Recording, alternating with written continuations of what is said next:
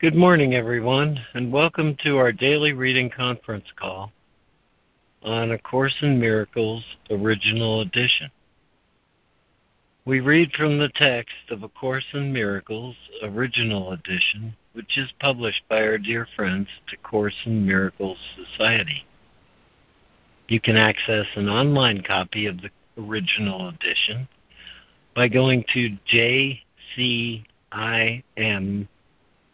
jcim.net, where if you mouse over the link at the top of the page for online edition, you will see the third link on the drop down is read ACIMOE. On that same drop down menu, there is also a link at the bottom to subscribe to an excellent daily email sent to you by the Course in Miracles Society, which email contains both the workbook lesson and the text reading a day. My name is LeMoyne Castle, and this call happens for and with you every weekday morning, Monday through Friday, from about 9:15 to 11 a.m. Eastern Time. Today we're continuing our reading in Chapter 5, Healing and Wholeness,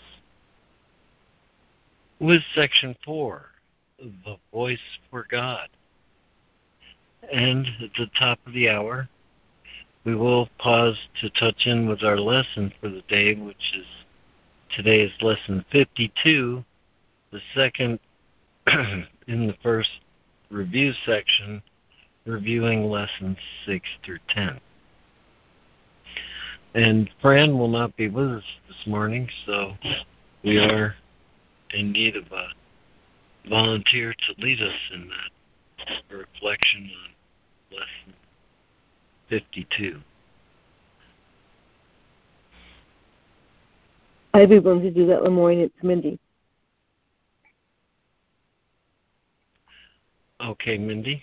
Thank you. Get into the into the detail of that when we get there. And uh,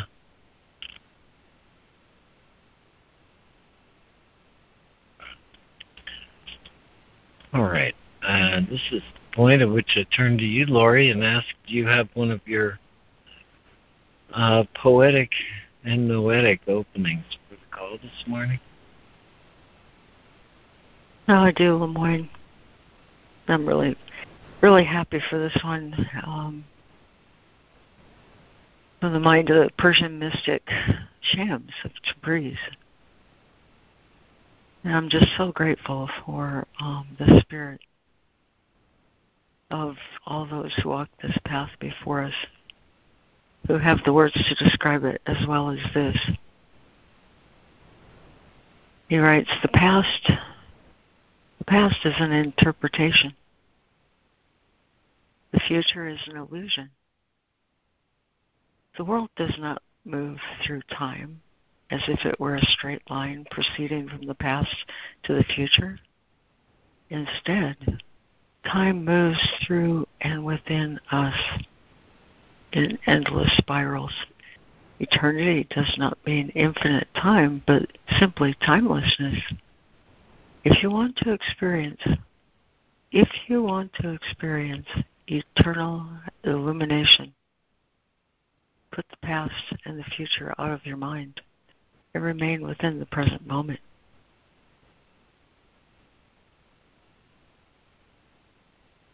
Amen. Thank you, Laurie. That was great.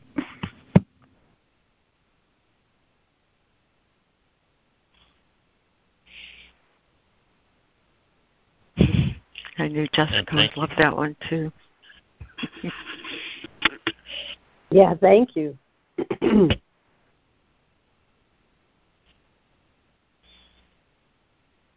yeah, thank you, Corey. Well, that that would seem to fit uh, section eight in this chapter very well.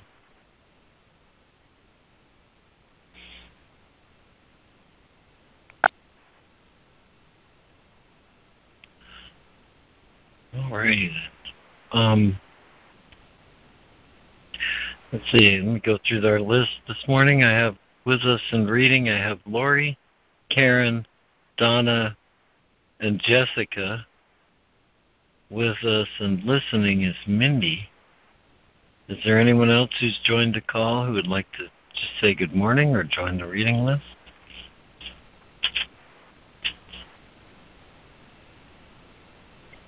Good morning. I'll be listening. Thank you.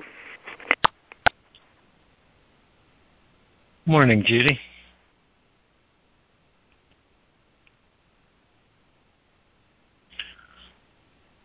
Okay, well, I'll go ahead and get us started then. In Chapter 5, Healing and Wholeness, Section 4, The Voice for God. It is possible, even in this world, to hear only that voice and no other. It takes great, excuse me, it takes effort and great willingness to learn.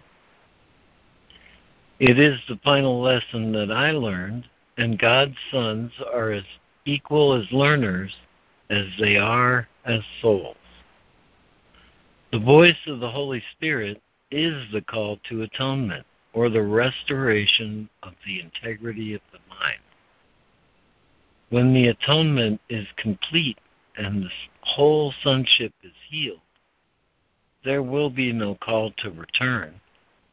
But what God creates is eternal. The Holy Spirit will remain with the sons of God to bless their creation and keep them in the light of joy. And Lori. Uh, chapter 5, Healing and Wholeness, Section 4, The Voice for God. It is possible, even in this world, to hear only that voice and no other. It takes effort and great willingness to learn. It is the final lesson that I learned. And God's sons are as equal as learners as they are as souls. The voice of the Holy Spirit is the call to atonement or the restoration of the integrity of the mind. When the atonement is complete and the whole sonship is healed, there will be no call to return. But what God creates is eternal. The Holy Spirit will remain with the sons of God to bless their creations and keep them in the light of joy. You are the kingdom of heaven, but you have let the belief in darkness enter your minds, and so you need a new light. The Holy Spirit is the radiance that you must let banish the idea of darkness. His is the glory before which dissociation falls away and the kingdom of heaven breaks through into its own. Before the separation, you did not need guidance. You knew, as you will know again, but as you do not know now. God does not guide because he can share only perfect knowledge. Guidance is evaluative because it implies there is a right way and also a wrong way, one to be chosen and the other to be avoided. By choosing one, you give up the other.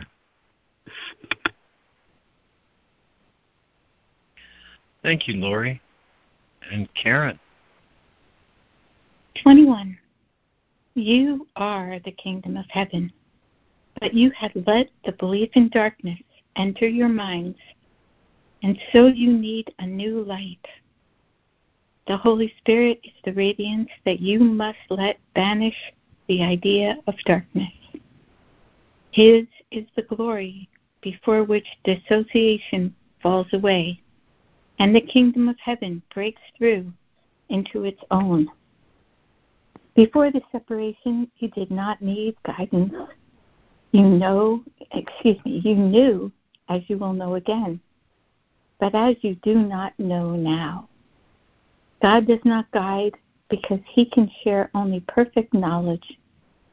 Guidance is evaluative because it implies that there is a right way and a wrong way, one to be chosen and the other to be avoided. By choosing one, you give up the other. 22. This is a conflict state. It means that knowledge has been lost because knowledge is sure. God is not in you in a literal sense. You are part of Him. When you chose to leave Him, He gave you a voice to speak for Him. Because He could no longer share His knowledge with you without hindrance. Direct communication was broken because you had made another voice through another will. The Holy Spirit calls you both to remember and to forget. You have chosen to be in a state of opposition in which opposites are possible. As a result, there are choices which you must make.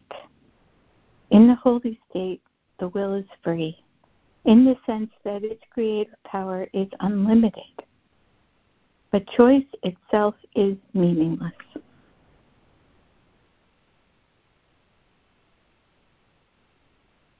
Thank you, Karen. And Donna.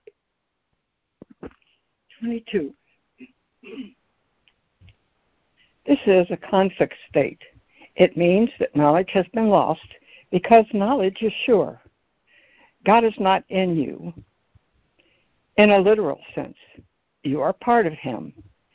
When you choose when you chose to leave him, he gave you a voice to speak for him because he could no longer share his knowledge with you without hindrance. Direct communication was broken because you had made another voice through another will. The Holy Spirit calls you both to remember and to forget. You have chosen to be in a state of opposition in which opposites are possible. As a result, there are choices which you must make. In the holy state, the will is free in the sense that its creative power is unlimited, but choice itself is meaningless. 23. Freedom to choose is the same power as freedom to create, but its application is different. Choosing means divided will. The Holy Spirit is one way of choosing. This way is in you because there is also another way. God did not leave his children comfortless, even though they chose to leave him the voice they put in their minds was not the voice of His will, for which the Holy Spirit speaks. The call to return is stronger than the call to depart, but it speaks in a different way.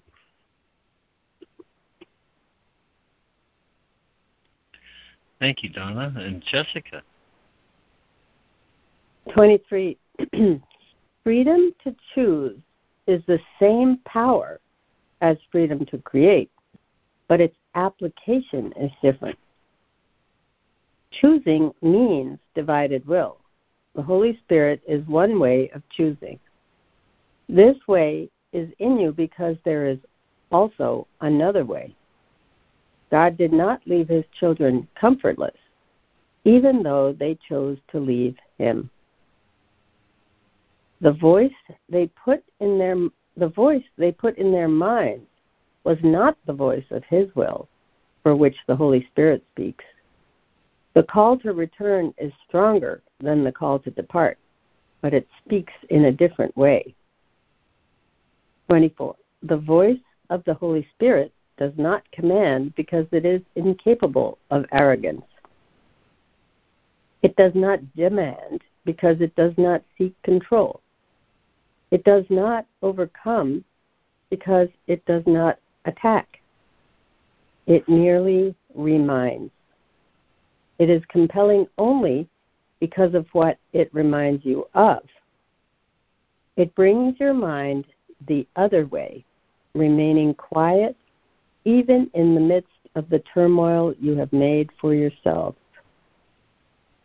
The voice for God is always quiet because it speaks of peace. Yet peace is stronger than war because it heals. War is division, not increase. No one gains from strife.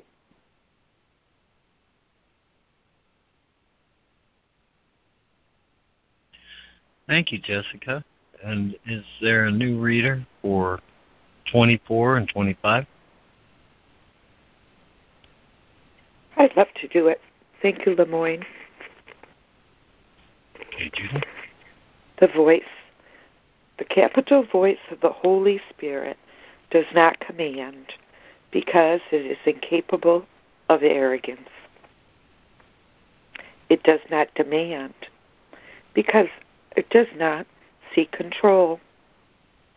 It does not overcome because it does not attack. It merely reminds. Reminds. I like that word. it is compelling only because of what it reminds you of. It brings to your mind the other way, remaining quiet, even in the midst of the turmoil you have made for yourself. The capital voice for God is always quiet because it speaks of peace. Yet peace is stronger than war because it heals. War is division. War is division, not increase. Not increase. No one gains from strife. Quote, What profiteth it a man if he gain the whole world and lose his own capital soul? That means that if he listens to the wrong voice, he has lost sight of his capital soul. He cannot lose it, but he can not know it. It is therefore lost to him until he chooses right. The Holy Spirit is your capital guide in choosing. He is the part of your mind which always speaks for the right choice because he speaks for God. He is your remaining communication with God, which you can interrupt but cannot destroy. Thank you.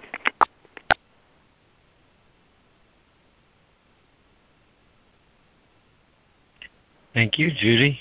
And is there another new reader for 25 and 26?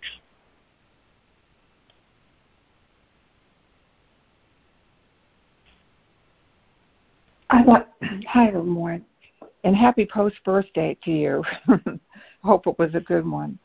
I'm um I'm a little I, my book closed, and can you just tell me what page that is again? Hmm. I don't know the page. It's chapter five, 83. section four. What is it? 83. 83. Okay, thank you so much. My my I didn't have my paper in when the book closed. Okay, 83, uh, and uh, the number was Uh, 25 and 26. 25 and 26. Okay. Um, I apologize. It's not lining up in my book. Um, go ahead and- pass. I'm sorry. Okay. It's chapter five, section four. No, I- just Oh. grabbed the wrong book when I when I was traveling. I did the. Oh no, well here it is, page eighty-three. 25 and 26. Okay. I, again, there's no twenty-five or twenty-six on this page. I apologize, everyone. Um, go ahead without me. That's okay. I've, I've got the of course the pearls, but it's not on page 83. Page 84. Okay, 84. There we go. 25. What profits a man if he gain the whole world and lose his own soul? That means that if he listens to the wrong voice, he has lost sight of the soul. He cannot lose it, but he cannot know it. It is therefore lost to him until he chooses right. The Holy Spirit is your guide in choosing. He is the part of your mind which attempts, um, which always speaks for the right choice because he speaks for God. He is your remaining communication with God, which you can interpret from uh, interpret but cannot destroy. 26. The Holy Spirit is the way in which God's will can be done on earth as it is in heaven. Both heaven and earth are in you. Because the call is both, is in your will and therefore in your mind, the voice of God comes from your own altars to Him. These altars are not things, they are devoted devotions. Yet you um, have other devotions now. Your divided devotion has given you the two voices, and you must choose at which altar you will serve. The call you answer now is the evaluation because it is a decision. The decision itself is very simple. It is made on the basis of which call is worth more to you. Thank you.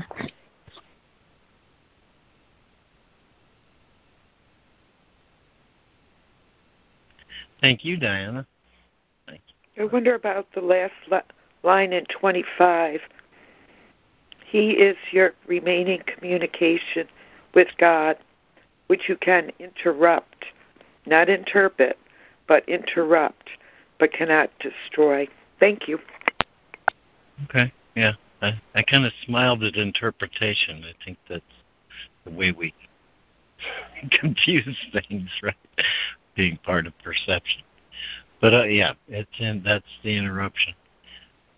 Um, let's see.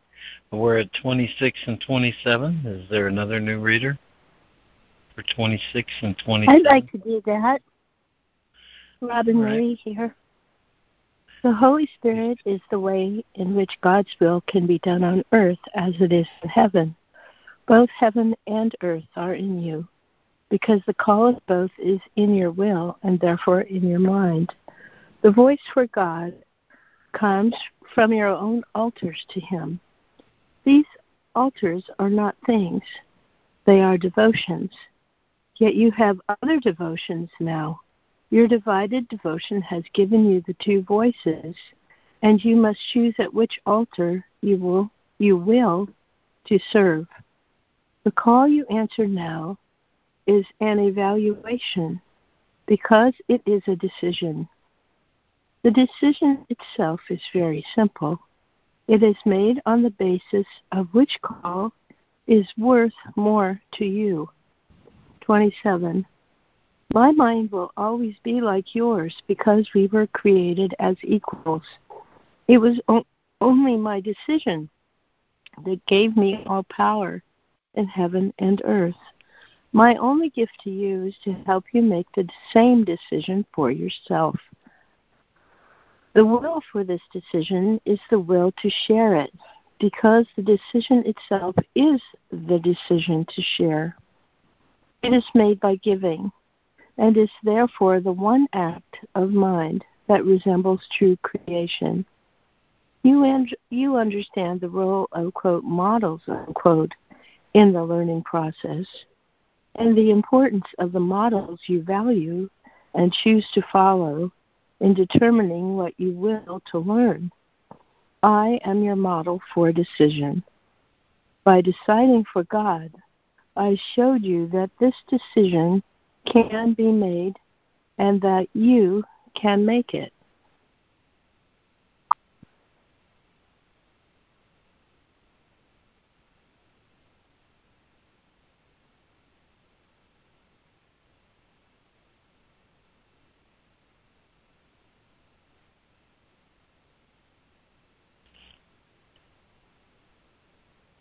Well, thank you, Robin Marie. Sorry, I got dropped there. Um, okay. And so let me ask, is there another new reader for 27 and 28?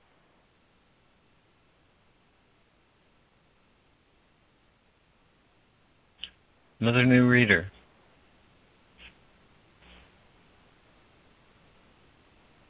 Okay, back to you, Lori. Uh, I'll have to pass for just a moment, uh, but please come back to me.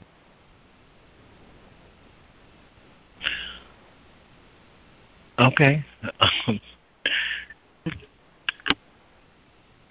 All right, Karen. Karen, would you read 27, 28? Yes. 27. My mind will always be like yours because we were created as equals. It was only my decision that gave me all power in heaven and earth. My only gift to you is to help you make the same decision for yourself. The will for this decision is the will to share it because the decision itself is the decision to share. It is made by giving and is therefore the one act of mind that resembles true creation.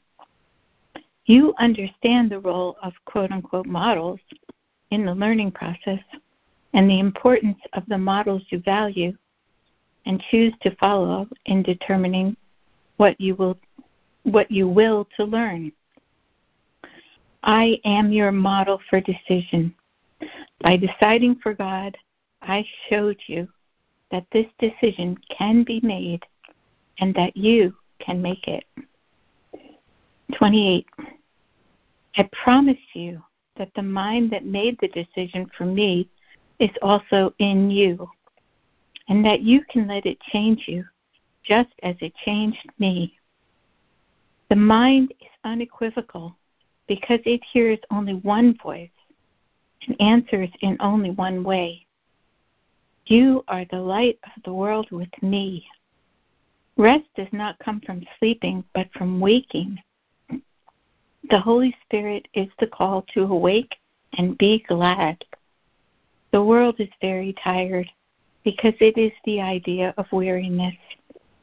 Our task is the joyous one of waking it to the call for God. Everyone will answer the call of the Holy Spirit or the sonship.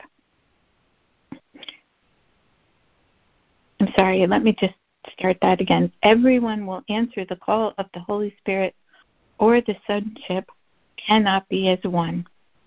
What better vocation could there be for any part of the kingdom than to restore it to the perfect integration that can make it whole?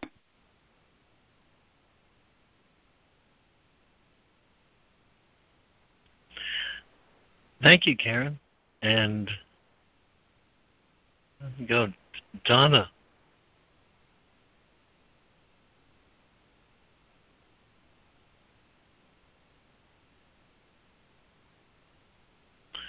Donna, can you read 28 and 29? Sorry, I was on mute. That's okay. Thank you. 28. I, and that I is Jesus. I promised you that the mind that made the decision for me is also in you, and that you can let it change you just as it changed me. This mind is unequivocal because it hears only one voice and answers in only one way. You are the light of the world with me. Rest does not come from sleeping, but from waking. The Holy Spirit is the call to wake and be glad. The world is very tired because it is the idea of weariness. Our task is the joyous one of waking it to the call for God. Everyone will answer the call of the Holy Spirit, or the sonship cannot be as one. What better vocation could there be for any part of the kingdom than to restore it to the perfect integration that can make it whole? 29. Hear only this through the Holy Spirit within you, and teach your brother to listen as I am teaching you. When you are tempted by the wrong voice, call on me to remind you how to heal by sharing my decision and making it stronger. As we share this goal, we increase its power to attract the whole sonship and to bring it back into the oneness in which it was created. Remember that, quote, yoke, end quote, means, quote, join together, end quote, and burden, quote, burden, end quote, means, quote, message, end quote. Let us remember the biblical statement, quote, my yoke is easy and my burden is light, end quote. In this way, quote, let us join together for my message is light, end quote.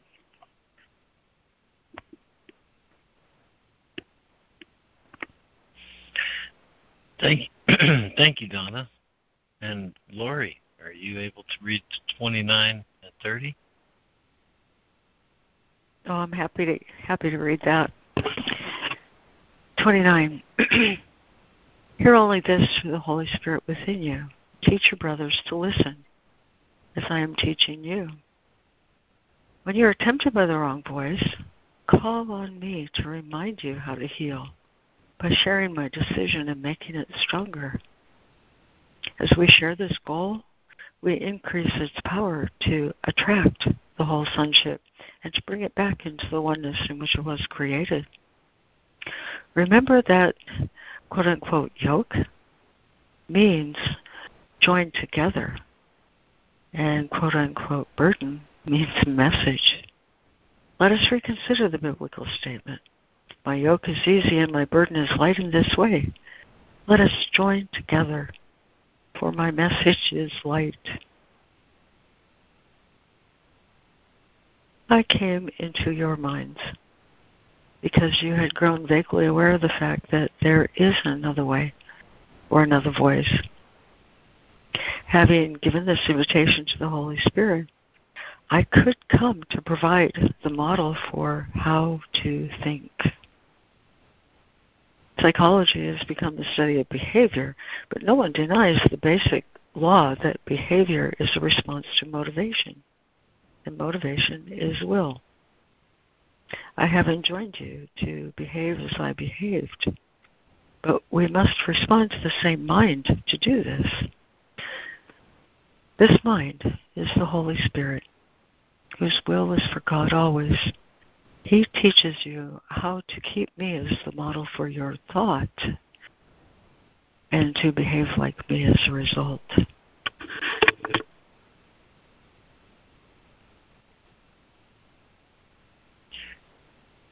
Thank you, Lori. And uh, Jessica.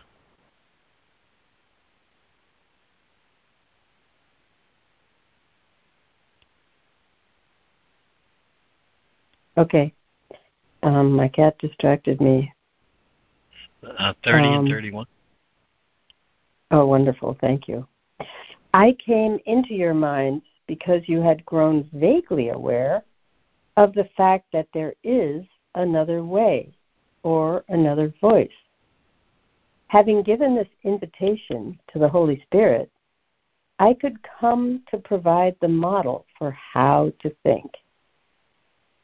Psychology has become the study of behavior, but no one denies the basic law that behavior is a response to motivation, and motivation is will. I have enjoined you to behave as I behaved, but we must respond to the same mind to do this. This mind is the Holy Spirit, whose will is for God always. He teaches you how to keep me as the model for your thought and to behave like me as a result. 31. The power of our joint motivation is beyond belief, but not beyond accomplishment. What we can accomplish together has no limits because the call for God is the call to the unlimited. Child of God, my message is for you to hear and give away as you answer the Holy Spirit within you.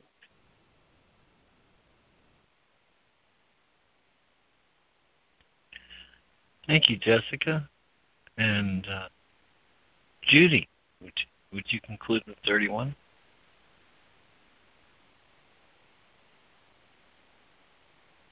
Oh, sure. 31? 31. Yep. The power of our joint motivation is beyond belief, but not beyond accomplishment. What we can accomplish together has no limits because the capital call for God is the call to the unlimited. Child of God, my message is for you to hear and give away as you answer the Holy Spirit within you. Amen. Thank you.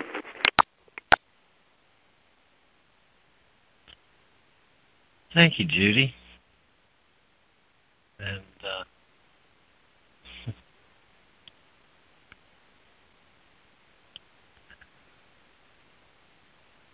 uh, um, yeah, okay, it returned. So I'm gonna I'm gonna say it. Uh, is there anyone else who would like to read 31?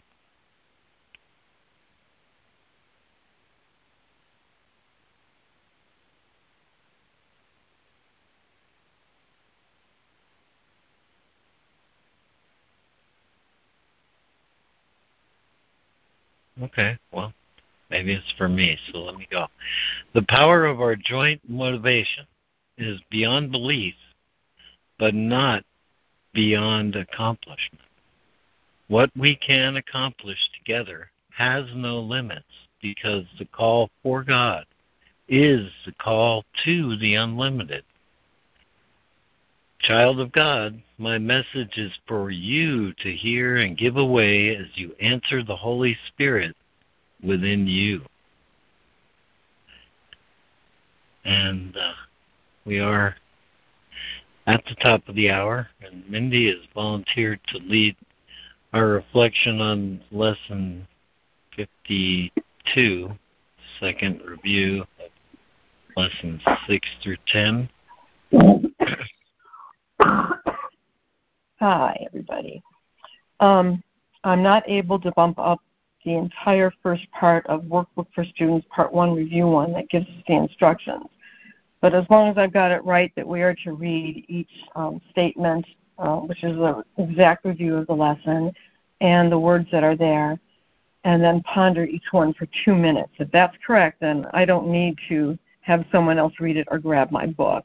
Um, can anyone say yay or nay to that? Because I can do a brief, uh, brief uh, part of that, and I have all the rest of it. Um, yeah, I think that's that's fine. I was thinking to suggest today a, a shorter time in between each of the lessons, and then um, uh, two or three minutes at the end to, for each of us. Because the instruction okay, is sounds... to review them and then fo- maybe focus a little on one. Okay, sure, that sounds great. Um, and as long as no one needs a review of how to do the review, since we know what we're doing, then I'm good. I've got it all in front of me on my phone. All right, well, this is uh, lesson 52, and we are now reviewing the first 50 lessons in the Course in Miracles workbook. And what I will be doing is reading each lesson and then reading the um, the short paragraph that is slightly different than what was presented in each lesson. And after I read each paragraph, I will repeat the exact lesson. and It will take oh, whatever Holy Spirit tells me, approximately 45 seconds, a minute, whatever feels right to um, ponder that. Then I will move on to the next. So here we are. Today's review covers these ideas. Six. I am upset because I see what is not there. Reality is never frightening. It is impossible that it could upset me. Reality brings only perfect peace. When I am upset, it is always because I have replaced reality with illusions which I made up. The illusions are upsetting because I have given them reality and thus regard reality as an illusion. Nothing in God's creation is affected in any way by this confusion of mine. I'm always upset by nothing. Lesson 6 I am upset because I see what is not there.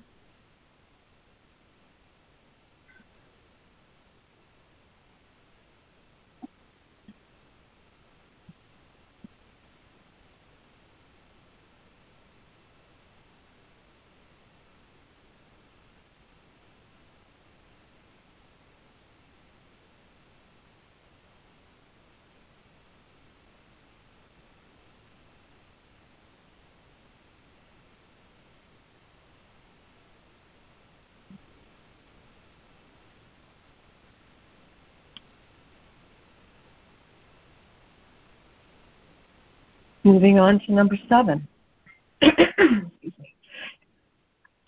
I see only the past. As I look about, I condemn the world I look upon. I call this seeing. I hold the past against everyone and everything, making them my enemies. That's quote unquote, making them my quote enemies unquote.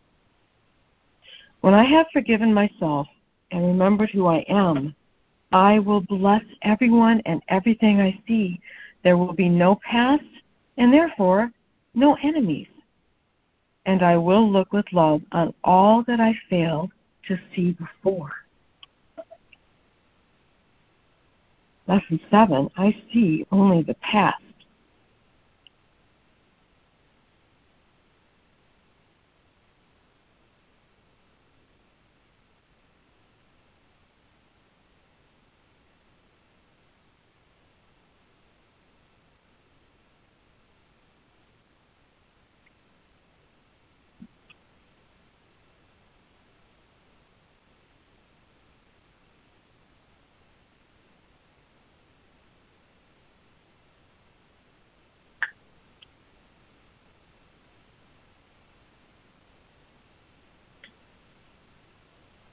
Going to lesson eight.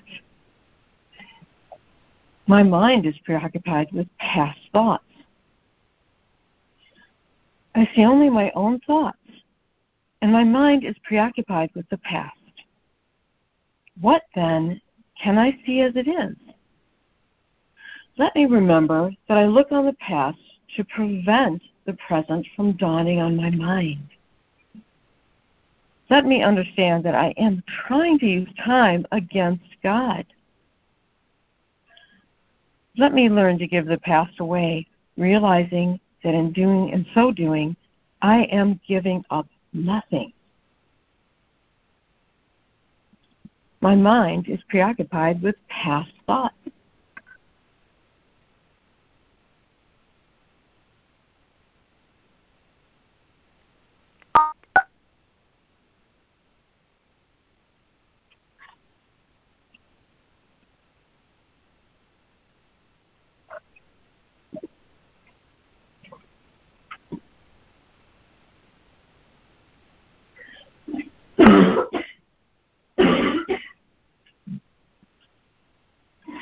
Moving on to lesson nine.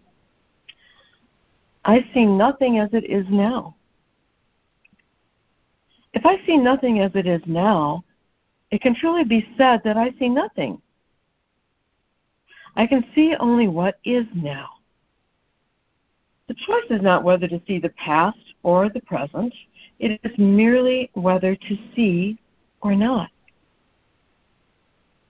What I have chosen to see has cost me vision.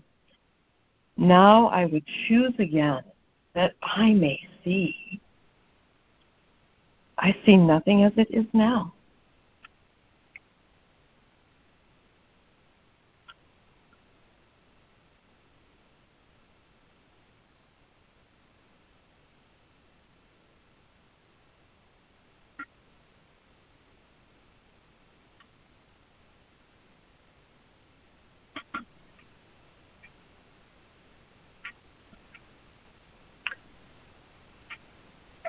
Number 10. My thoughts do not mean anything. I have no private thoughts. Yet it is only private thoughts of which I am aware. What can these thoughts mean? They do not exist, and so they mean nothing. Yet my mind is part of creation and part of its creator. Would I not rather join the thinking of the universe than to obscure all that is really mine with my pitiful and meaningless quote unquote private thoughts? My thoughts do not mean anything.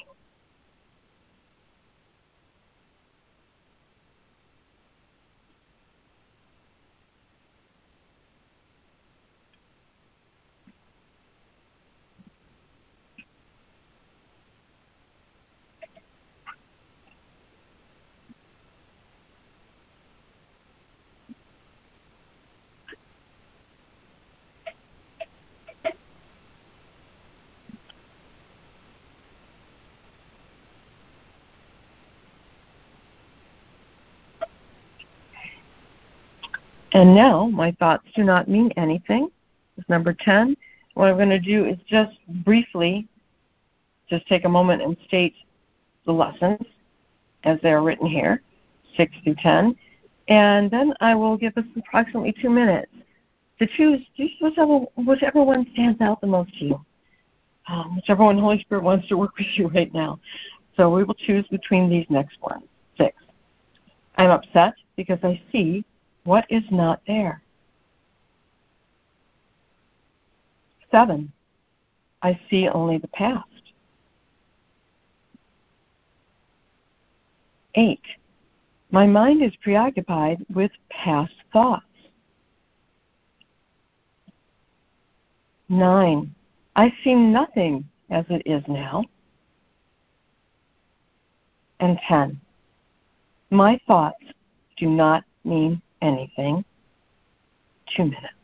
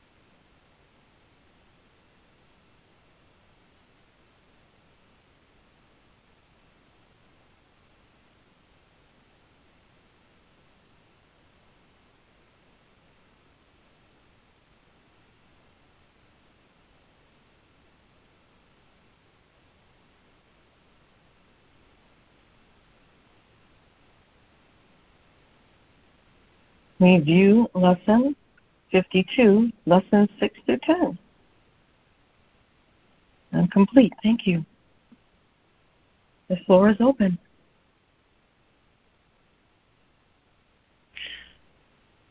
Thank you, Mindy.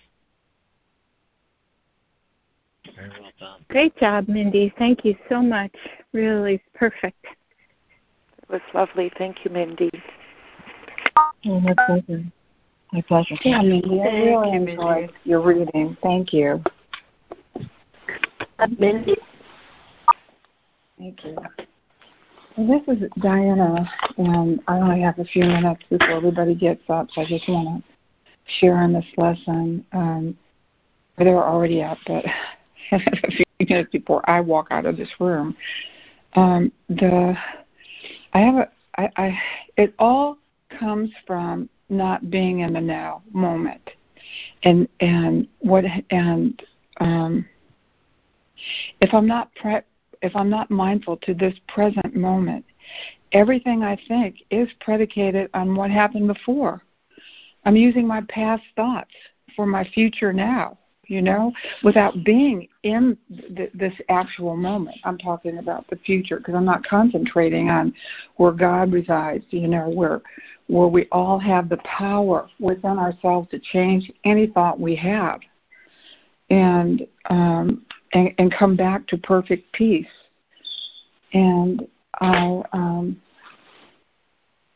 I think if we can just, speaking for myself, when I notice that I'm not in peace, like Lana said, that I have a choice. I have that power right now to correct that because any thought I'm have, have is that I'm that's coming up on me has is just a thought. It's not real. It hasn't happened, but I'm making it real because I'm believing that I am the ego and I have the power to keep that thought going. No, I don't. I can stop it and I can choose peace.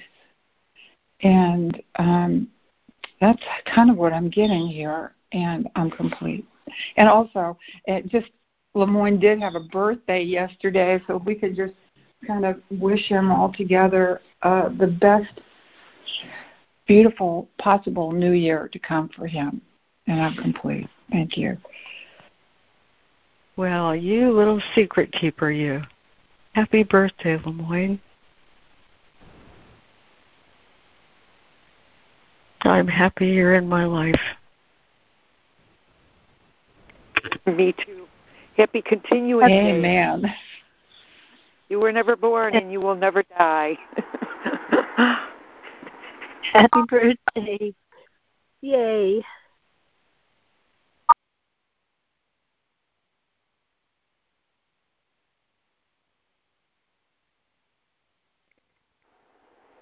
Hi guys, it's Jude. I um, love these review lessons and um, really grateful in joining together, um, pulling together what we read in the beautiful text today um, as Christ being the model for my thought. And the Christ mind in me is very still. Be still and know that I am God. I am one with my source. Um, the ego mind is very busy thinking all the time. It's like a hammer. It's always there's always a nail, there's always a problem, there's always something to fix, something to change, something to adjust. Um, according to its perception of myself as being in a body in a world that's full of body problems and bo- and worldly problems. And um, the beginning lessons really are fortifying my um, commitment, my total commitment um, to my salvation from these false beliefs, my total commitment to the atonement, to perfect love, which is the truth of who we are, one and whole and complete. The total commitment, the one thought that created Christ and everyone as me, one complete creative thought, a thought of God.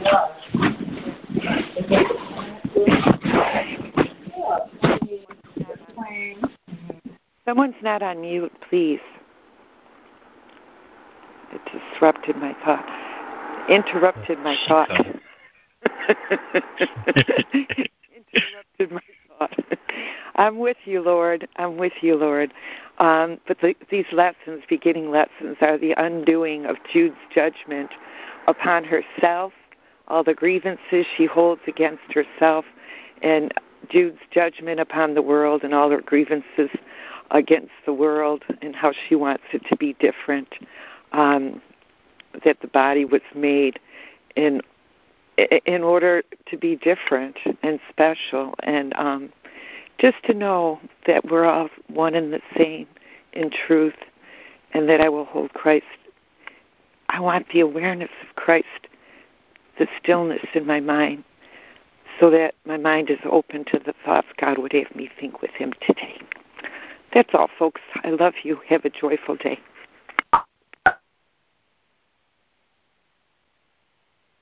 Thanks, Jude. Yeah, thank you, Judy. And uh yeah, thanks y'all. Happy birthday. Um it's been interesting. Um the only I do want to say something that less than this. like see it's like my only real problem yesterday was, of course, my private thoughts. anyway, I, I'm complete. Thank you all for being here.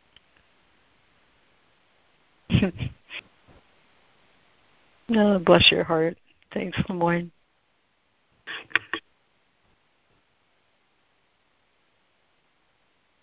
Hi, it's Robin Marie. I had an experience this morning that was just a small but beautiful thing.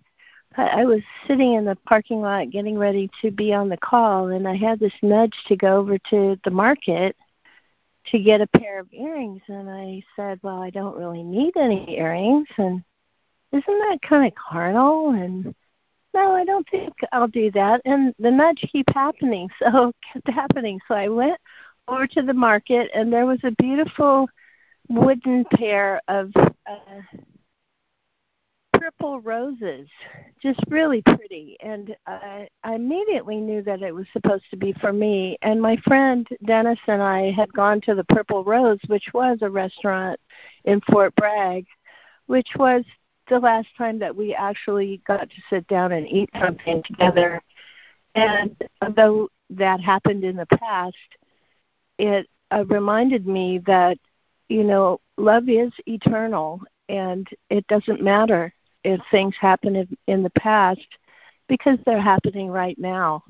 So anything that has filled our heart with joy and love stays with us forever. Thank you.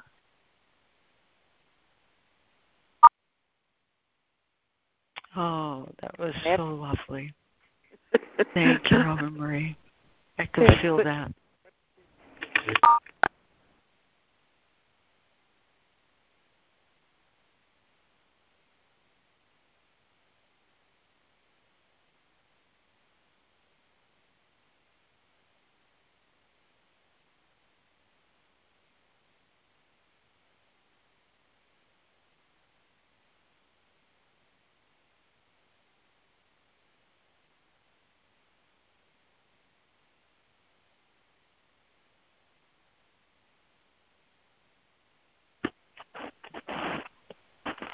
This is uh, Donna from uh, yesterday, uh, paragraph 18 from yesterday's um, lesson was it says the Holy Spirit is the spirit of joy. And as I look back on that today, because when I read that paragraph yesterday, every cell in my body was gyrating. I was hopeful I would just ascend out of here, but it didn't happen. Anyway, so what came to me today about that, okay, no joy means God has been put on hold, so so to speak. It's so interesting. At the same time I was going to use this word hold, I got a call that was on hold. Anyway, so then today, uh, from 21, the Holy Spirit is the radiance that you must let banish the idea of darkness. And let means per- permit, allow, give permission. it means our will must not be divided and, and to agree with the Holy Spirit. So that helped me. And then there was another beautiful sentence down here. Before the separation, you did not need guidance. You knew as you will know again, but as you do not know now. So I love the promise, the hope, and the joy that I get just from knowing that is so. I am complete, and thanks, everyone. Oh, thank you, Donna. Thank you, Donna. That's beautiful.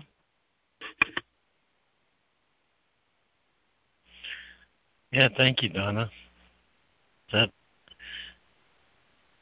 like I said before the call, the definition for the Holy Spirit, maybe these three sections we're in the middle of. Um, there, there's also from today the Holy Spirit is the call to awake and be glad.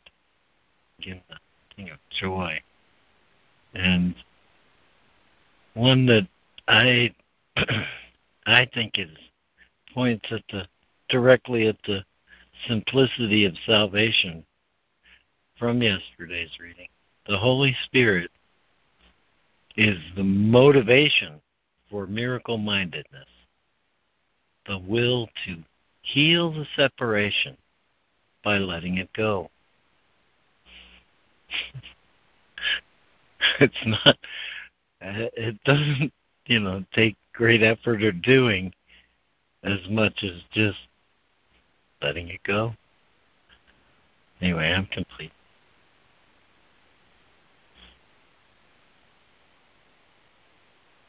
Thank you, LeMoyne. Good. Amen. Thank you, LeMoyne.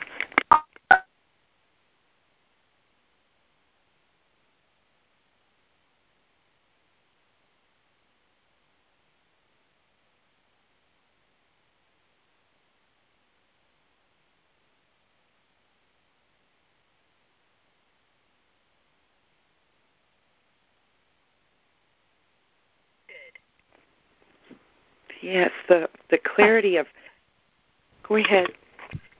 Please go ahead.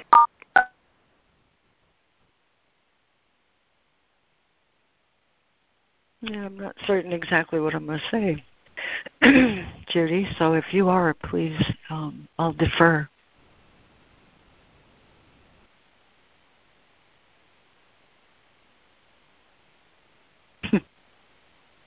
I'm, thinking of um, thinking of a time when I was in my. We're talking about past thoughts and and the illusory past, and and I'm thinking of a time in my 30s when um, disco dancing was really popular and going out with your friends was the thing to do. And you'd meet somebody new and they'd say, Well, who are you? Uh, what do you do? What's your story?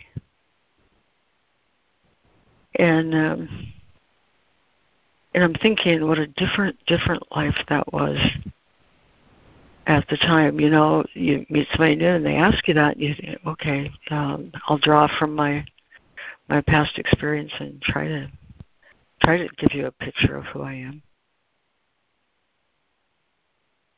Um, but in this section, in this section, voice for God, the choice for God.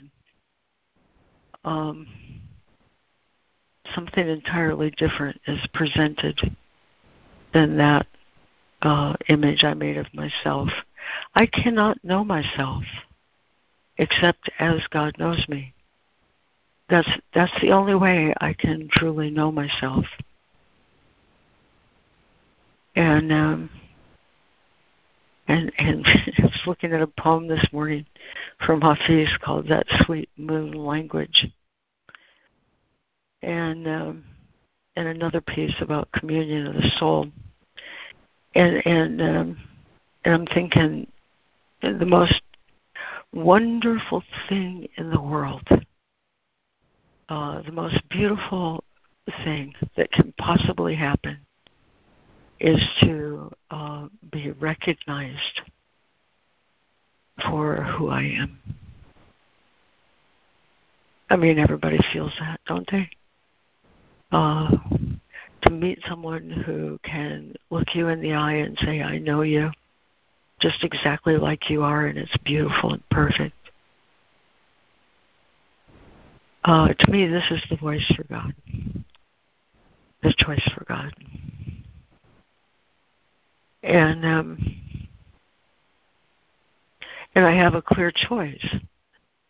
You know, um, I can be that image uh, that I just tried to describe to someone as we were out having a drink and a dance. Or I can be that person that God knows me to be.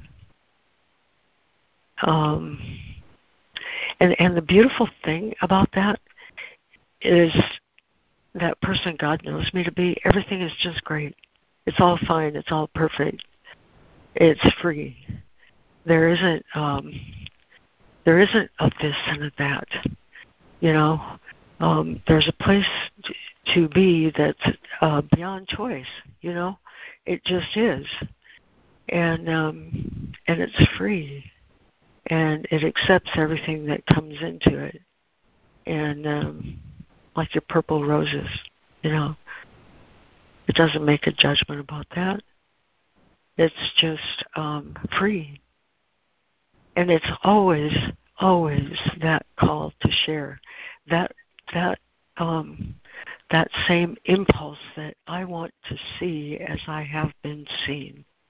You know, um, because it is the most marvelous experience in the world to see as I have been seen. Back in chapter four, you know, we talked about how the ego selects and chooses and categorizes, and this is good and that's bad, and this is, you know, fine and this isn't fine, and and um, judge, judge, judge, judge, judge. But the Holy Spirit is different than that. It never commands, never demands, never directs, never um, never asks you to resist anything except love. You know, there's just love going on here. There's no need to resist anything. And when that impulse, you know, you feel that thing and and you feel that love and that acceptance and that loving gaze, you know, that's the way Holy Spirit looks at us with a loving gaze. It's not a gaze of authority and and I, I was taught that actually. You know, I was thinking about that this morning. Uh, when I was a little girl, I, I was taught that Holy Spirit is the voice of conviction in your mind that will convict you anytime you do something wrong. That's what I was taught. But here we're told exactly the opposite. It's not like that at all. Not at all. It's it's the loving gaze. The gaze that says, All I want is to communicate with you in a language that your heart knows. Um, that your soul responds to. I want to see you like you are. I want you to be free. I want you to be free to love. I am your model for decision.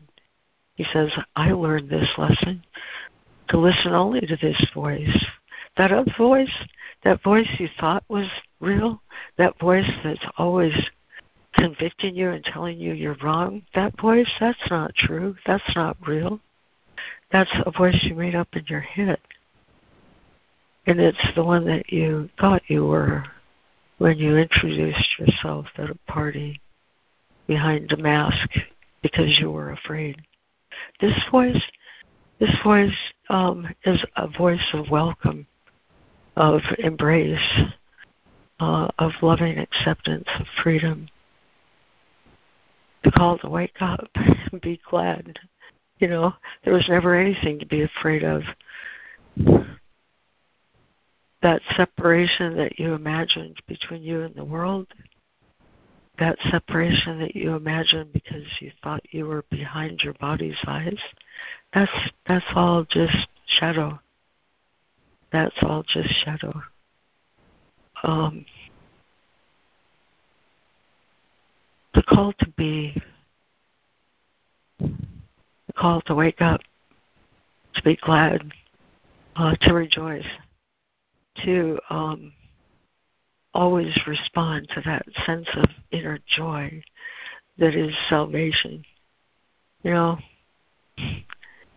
I, I'm just so grateful for this book, and I'm so grateful that um, that every word he says is so true that um, there's a living experience behind all of it, and um, and I'm so glad that there's a place where we can talk about this precious, precious, precious knowing. I'm complete. I'm raising my hand, but everybody thank Lori first. Thank you, Lori. That was great. Thank you, Lori. Thank you, Lori. That filled my heart. Yeah, well said, Jessica. Thanks, Lori. Oh, good morning, it's Karen.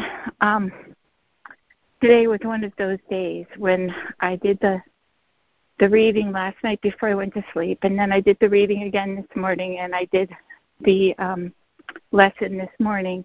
And I really did the lessons all day long yesterday. I really worked on it all day long. And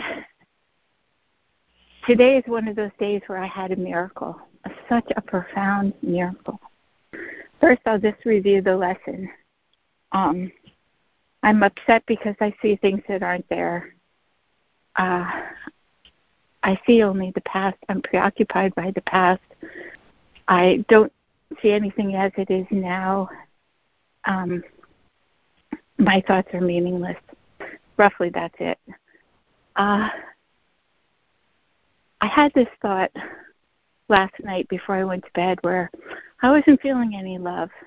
And I keep feeling like I can't feel any love and I can't feel any joy. And the miracle was I understood that you can't feel love or joy or you can't feel the attributes of God if you're in your if you're in your ego mind. It's not where they are. The ego mind is the mind I made to replace God. My Christ mind, which is the mind I share with the Holy Spirit, is where all my love and joy and peace is. So, you know, I was practicing the, the lessons of I only see the past, and I had this thought about my sister and I have been, my younger sister who's taking care of my mom, you know, we've sort of gotten derailed a few times talking about the past. You know, mom is doing this, and then we start sharing about how that reminds us of, of such and such. And it's really seeing the past. There's no present moment in it. And so last night in meditation, I started to say, I love, and I started going down a list. I did some people I don't like, some people irritate me, some people I truly love, some people I have issues with. I mean, by the time I was done, I was loving Donald Trump. I am loving my sister who's been attacking me, the other sister. I was loving my mother. It was like, that's the choice. I found the choice. I found the way to step into the experience of the choice, the Christ mind. And after I was doing it for a while, I felt so much joy. it was like, oh my God, I'm home. I'm home again. I don't know how I didn't understand that I could do that before. I don't know how I felt like I was straddling a reality of the past a reality of the world I made to replace God and trying to absorb and be in the Christ mind. Another thing I loved, apart from the fact that, number one, we have a choice. The choice is to accept the thoughts I share with God. I love all my brothers and sisters. I can't see anything but God's love in them. I don't feel anything for them except a blessing going out. And if something comes up, I have to offer that to to the Holy Spirit. I offer it on my inner altar because it needs to be trans- transformed and released. I don't want to hold on to anything that's blocking the Christ mind from its its fullness and its complete radiance. So, um, um. Okay. I don't want to stop until I at least get one more thing out. Um, but then again, you know, the Holy Spirit is in charge of this. Uh,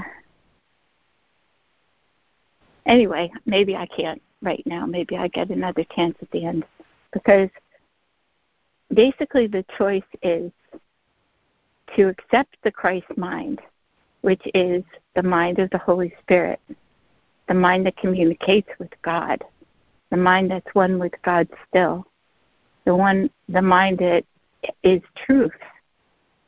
And I have to completely give up the other false mind of what I made up.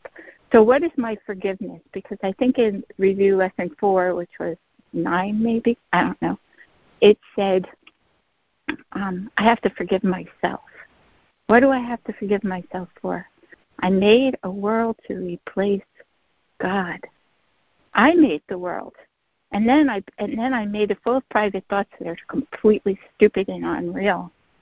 You know, I hung on to experiences from the past and I hung on to my interpretations and those interpretations became my belief system and it's just a falsehood it's just a falsehood that needs to be surrendered into the light it talks about my devotion and my devotion my inner altar my devotion is to the truth and Thank you, Jesus and God, for giving us a Christ self, a Christ mind, to giving us the Holy Spirit.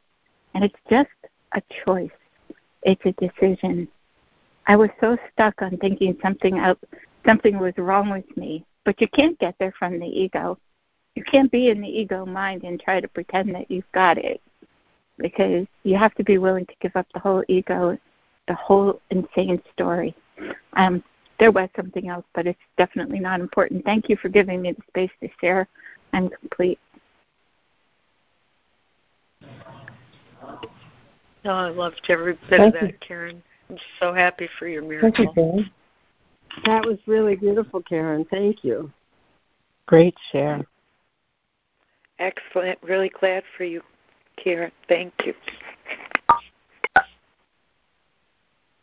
I just want to say I love you all. Thank you so much.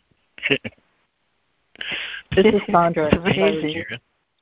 As I was listening to your share, Karen, it was just, you know, you were so in the moment, and and that is really what I'm finding is the only solution to this consciousness which hurts us of victim is to is because it's always from the past and the only way out is to be present in the moment in gratitude and i heard that from you so thank you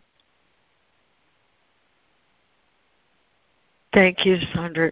That's that's um, really amazing seeing. Yes.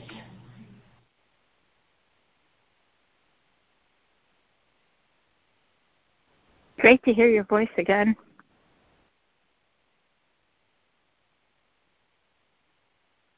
Yes, it is.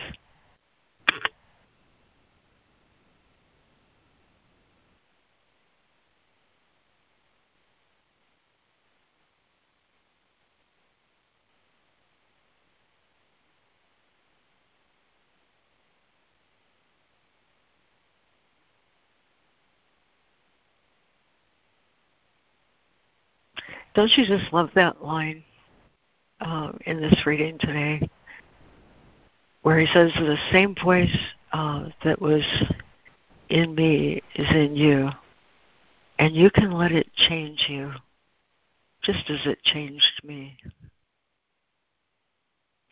God, I love that line. I I just, um, It is so inspirational. Um, you know, when we were little kids, we were, or at least I was, uh, taught kind of a flat Jesus, um, two dimensional, you know. Um, and, and always it seemed so inaccessible. Um, try try as I might, you know. Behold, I stand at the door and knock, and, and you know, I couldn't I couldn't feel it. I couldn't um, I, I couldn't get uh, to that place. And, and that flat Jesus uh, always had the notion of right and wrong and good and bad and and um, and and it's so difficult, uh, or it was so difficult uh, for me to realize that that isn't the Jesus that's talking to us at all. Uh, the Jesus talking to us is so alive and so knows us. I mean, it, it still just blows me away the extent to which he knows my mind and can tell me about it. You know, that that's that is still just so amazing. And and so the idea you can let it change you just as it changed me holds out such promise of transformational life um, and not flatness. You know, it it it is a feeling in me uh, as though he's pulling pulling something right out of my soul, you know, and and he's saying, "This is you, this is you," and and the part of me that, um, what? Say what, you know, that part of my mind, um, is so becomes so irrelevant when in that presence I can just be, you know, and and so. um it, it's a wonderful thing uh, to me to read these words as a dialogue with with my soul, you know, um, and and to hold them close to my heart like that as a promise of more to be revealed, you know. Um, and so every time I I uh, hear one of you share that experience. It just um, lights me up, you know. Uh, and and it's so beautiful to know the workings of this mind uh, that moves through and in us and calls us out uh, to be like Him. It's it's just so beautiful uh, to share this hour or two every morning like that with you guys. So anyway, um, thank you. Uh, thank you very much. I'm complete. Thank you so much, Lori. Thank you for holding the space for us. Where would we be without being able to practice all of this? Um, the, the glory of having like the understanding to choose.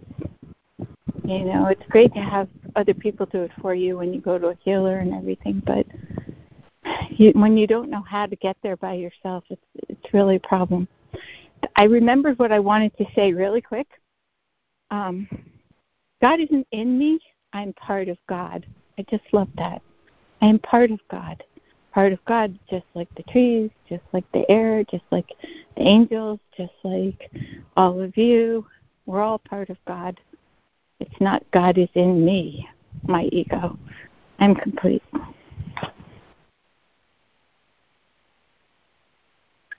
Oh, I'm into that.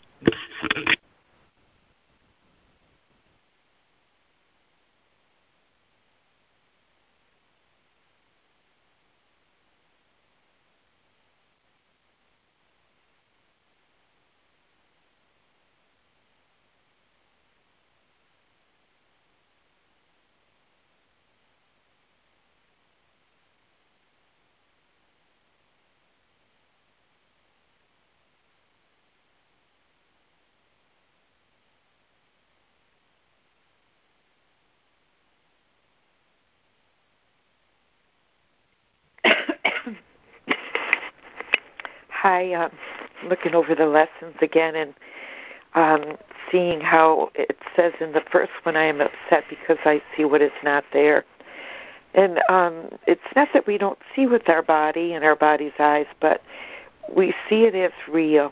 And what we think of it of as it being our reality of who we are, like Lori was talking about. Um, when someone asks us who we are, we we tell them, "Oh, I'm a girl and I'm a nurse, and you know, I have a, sister and a brother, and I live here in this neighborhood, and it's all um, the reality, having replaced my true reality with the illusion of a temporal and temporaneous um, changing, changing. Anything that changes is not true of who I am, and um, and it and it says which I made up, and um, I think that's important to me. And you know, reading the text together, we've read the difference between what we've made and what God created. And so, for my understanding, um, that the illusions are upsetting, you know, that my, my body upsets me, that the world upsets me, that others may upset me because I have given them reality. And thus, re- regard my true reality as an illusion. I don't believe in what's invisible, what I can't see. And I can't see it because I believe in what my body's eyes see. And so it's in that that recognition that I need I need let go of all my judgments on myself and on the world in order to see beyond it or see behind it or see within myself. Um, so I can look with love and all that I feel to see before. Um, where it talks in the lesson, my mind is preoccupied with past thoughts. Um, that all Judy's private thoughts are all thoughts that she's acquired through her experience of being in a body since the time she was quote unquote born. And um, that's what my mind is preoccupied with my own private thoughts, thoughts of the past. Even the thought of, you know, being on this call is about its past. It's gone.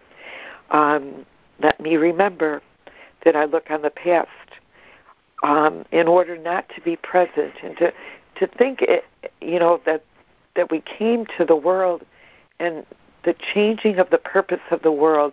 The purpose of the world was to become something, to become a something, an object, to perceive objects of perception. We became perceivers, and we became an object of our own perception. And the undoing of all that is simply the belief that that could be done.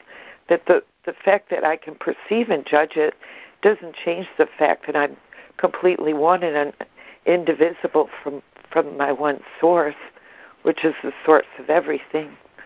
Um, but that time, that the idea of past thoughts and seeing things as they are now, that I I um, use time. Not that Judy does, but that the ego, and this is something that I always try to to remind myself because the ego will, will use the illusion of being in time to to validate itself and confirm itself as a mini me in a body in the world, and I think in in practicing um, the awareness of Christ consciousness gets me out of that small, limited mind. It's a different frame of reference from which I can look at myself, at Judy, this little bit apart, you know, which is every bit as important as a blade of grass or a bumblebee or or or a cloud like Karen was speaking of before that, you know, I'm no more important or nor any less significant than any other part all being equal and the same and one in God's eyes.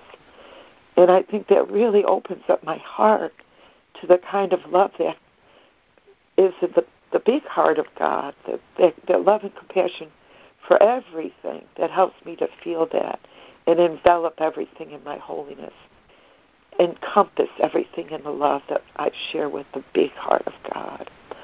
But I totally agree with what you shared, Karen, about you know letting completely letting go of Judy. She's the obstacle to my peace. so thank you all for your beautiful shares today. I am complete.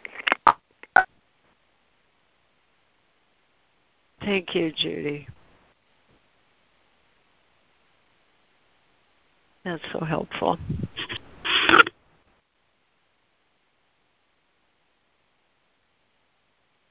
Thank you, Judy. I just remembered something that when Karen was sharing how um, love will enter into any mind that truly wants it, but it must want it truly. And it, it sounds like you you really truly wanted it, and that um, there's there's no love in this world that we can't find ourselves in this world that that our ego. What was the line that um, the ego? We do not love what we have made. The ego made, and what we made does not love us. That there's that ambivalence that we we have for you know this body and this personality, and we love it, but we hate it at the same time. that love hate ambivalence, and um, that's you know some of these ideas in the course I've I've thought about for a long time, and and um, I think it's good to to think about them and and to try to understand the difference between what we made of ourselves and how we imagine that we're something that we're not and then we judge ourselves for it and judge against ourselves for it. And and that's the whole thought system of the ego. So um, see clearly now. I can see clearly now. I can see. I'm not blind anymore. I can see. Thank you. I love you all too.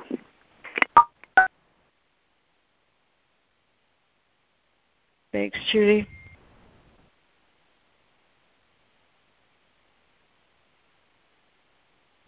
It's just um, you remind me of that quote. Um, judgment or vision you can have, but never both.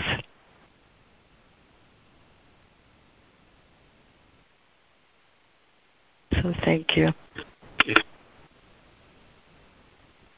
Yeah, that judgment slices and dices up our totality, the kingdom of God. And we're here to restore ourselves to to our home, being in heaven, in that state of grace and unity. Um, judgment, that judgment, good or bad, is um, that there's no wisdom in judgment, but wisdom is the relinquishment of judgment. Thank you, Lori.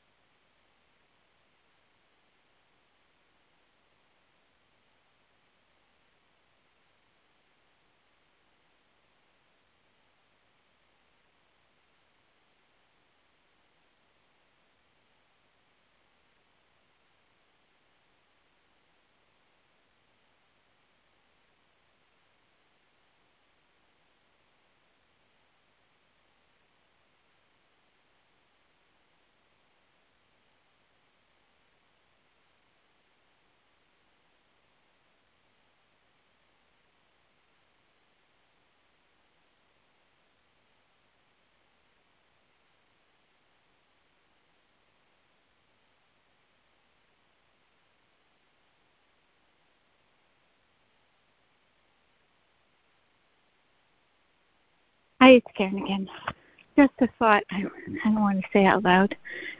Um, you know, over time in meditating for so many years and so on, I I monitor my subtle body. You know, I'm open, I'm not open, and that kind of led me to to experimenting with just saying I love so and so, is because I was trying to see if I could get my heart flowing and my op- my heart open. But it's also a very big fear temptation to think that if something changes, that it's catastrophic and a bad thing. I'm going to get put, I'm being punished. I did something wrong. All those things. And it was just so glorious because 2 days ago it felt like it felt like everything shifted and my body just felt so different. And my ego mind was saying, "Oh, you just integrated your ego completely. Your mind is completely back into the body again now. Your ego is taken over." I was like, I am not interpreting this.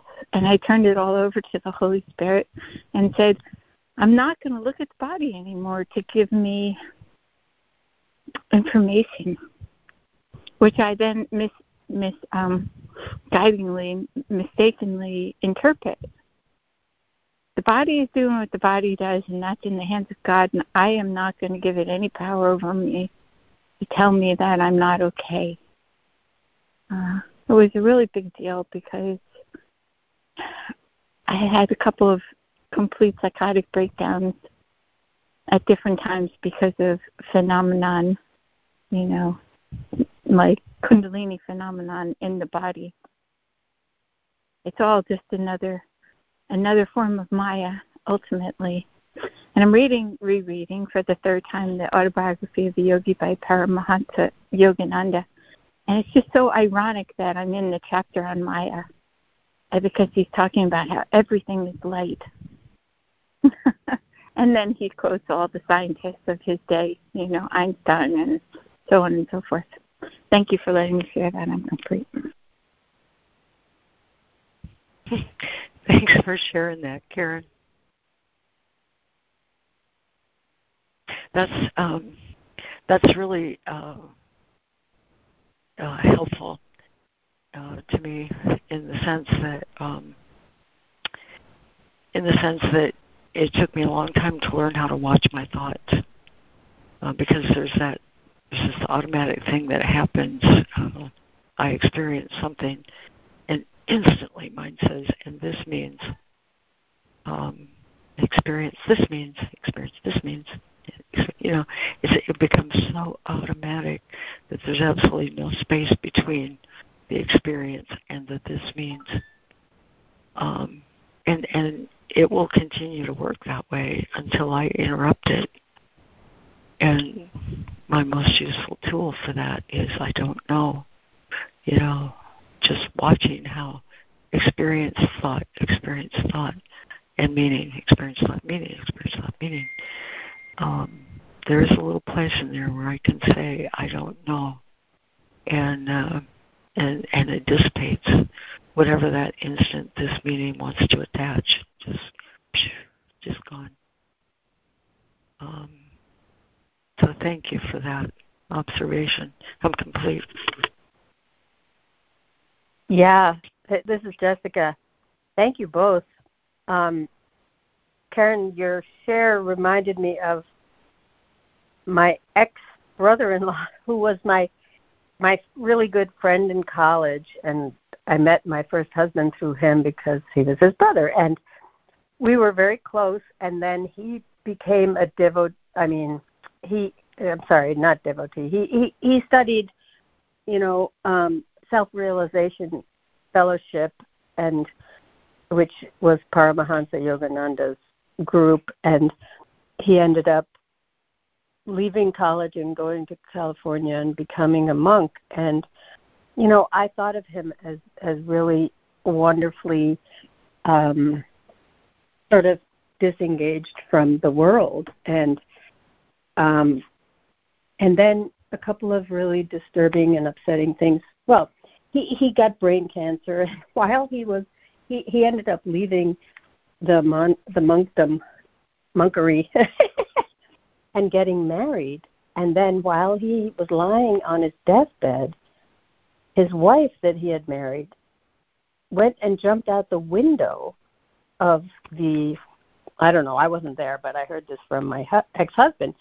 And the reason I'm telling that story is that you know, we think we know what something means. I mean, like what you were saying, Lori, and what it's sort of what Karen was saying about um, it doesn't mean anything. you know, we don't know what it means. Just like you said, Lori, I don't know. But I know now more than ever that me being my individual personality, quote unquote, is meaningless. I am not in this particular life, in this particular story, in this particular body for any reason except that I made it up. We made it up. Our one mind made up all of these things.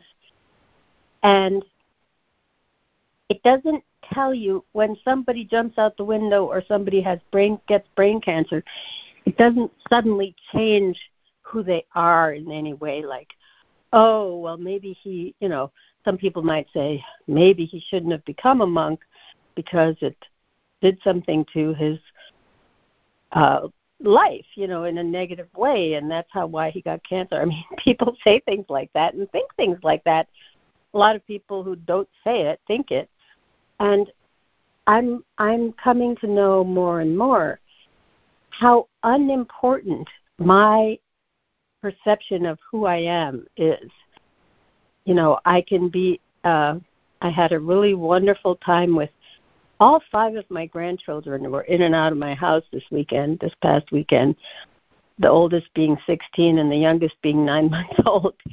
And it was wonderful and it was horrible.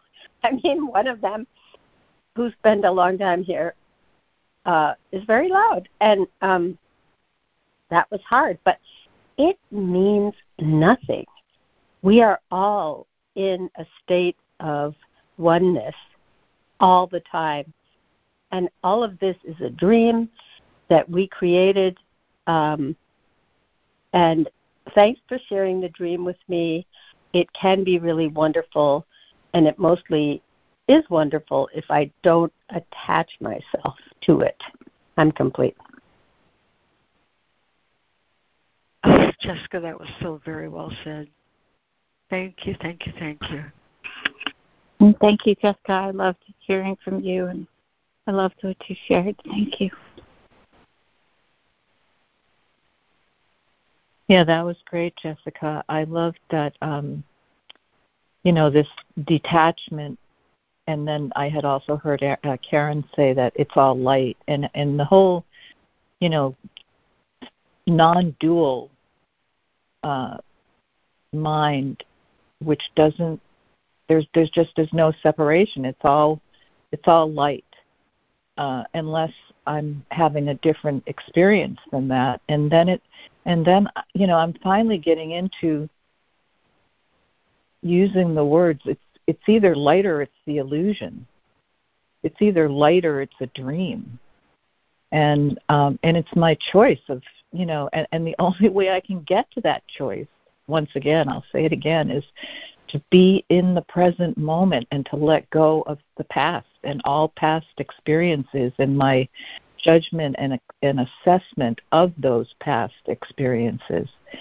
Because because i thought i knew something.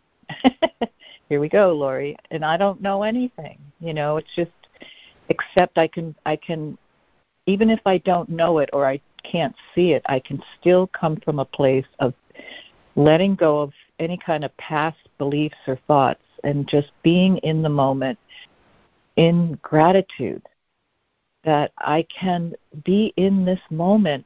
There's nothing really threatening me.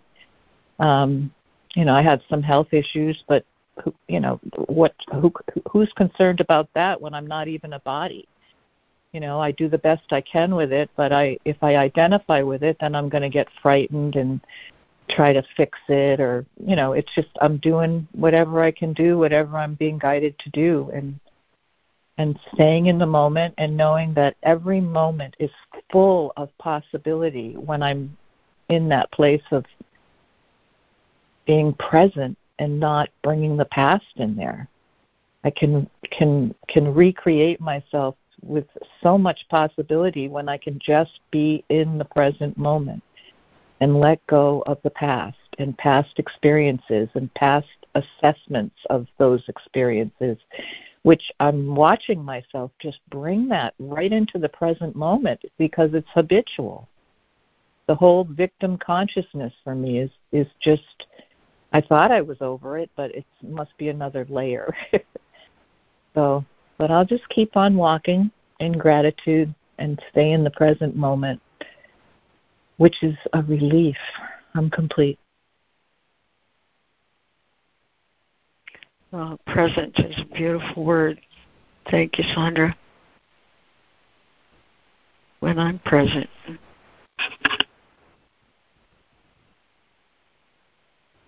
I was just wondering, is LeMoyne still here?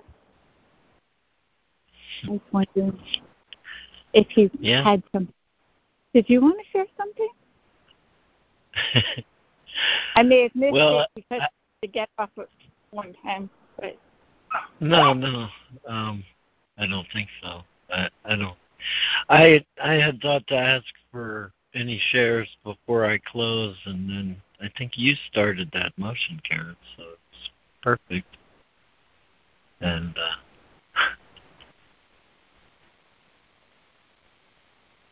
uh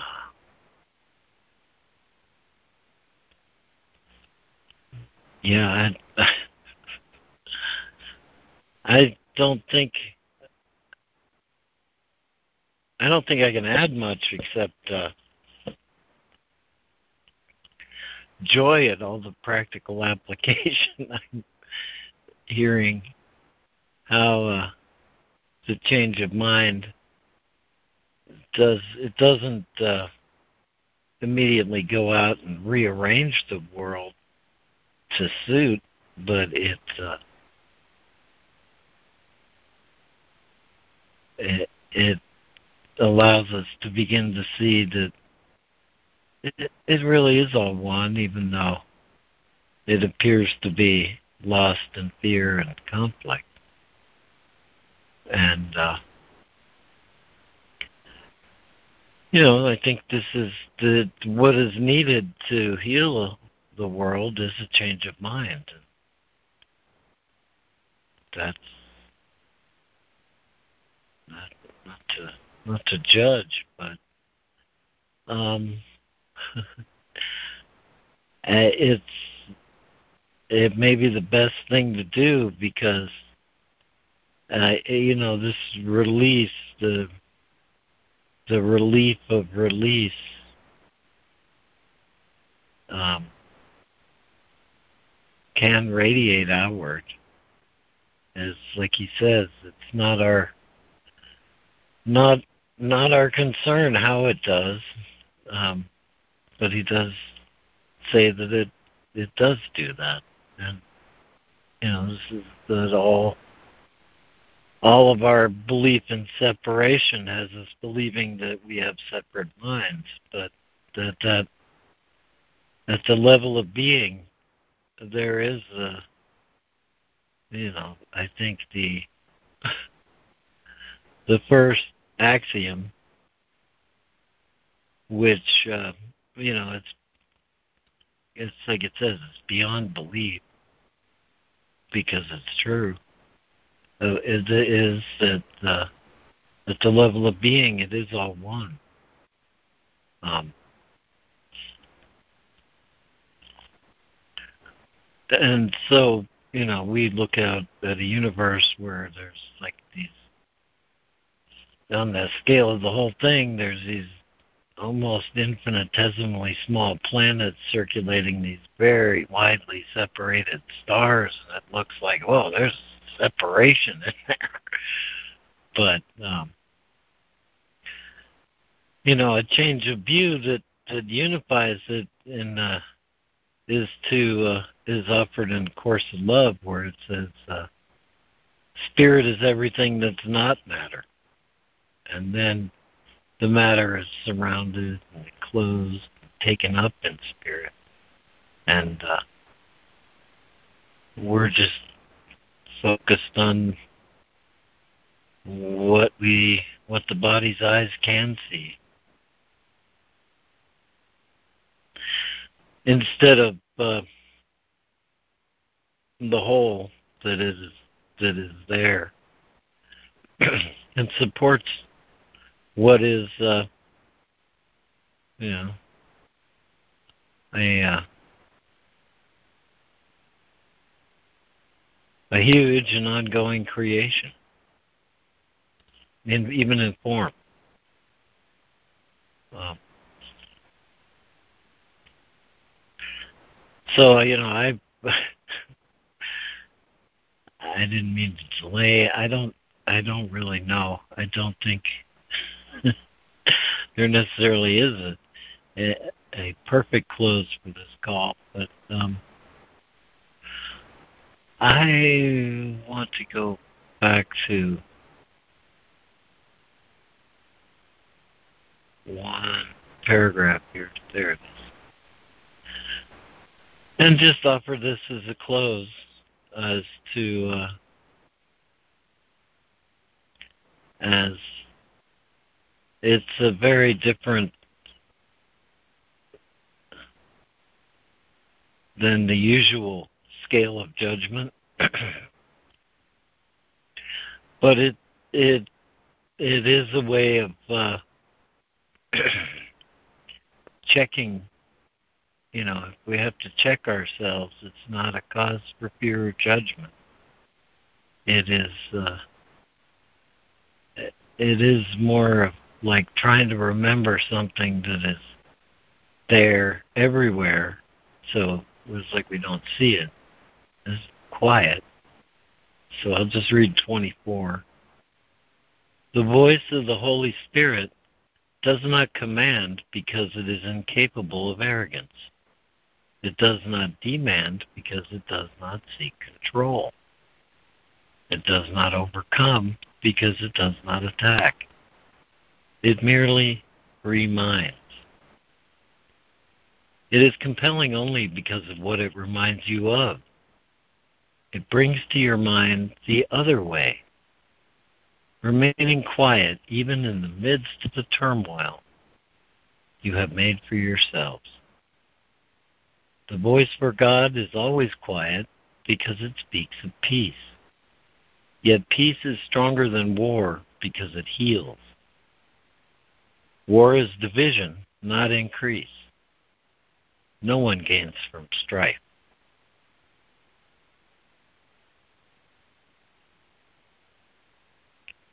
And uh, I think this may be why he says, be vigilant for the kingdom of heaven because it's so quiet. anyway, we have to be vigilant for it, uh, having learned how to distract ourselves so thoroughly. And uh, that's all.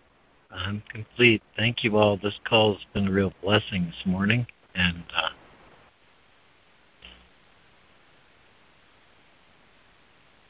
love you all. Thanks, everybody. Oh, thank you, Lauren. Beautiful and perfect. Thank you. Thank you for holding space. Yes. Thank you. Thank you both. Thank you all. Just beautiful. Thank you all. Yep. Great call. Yep,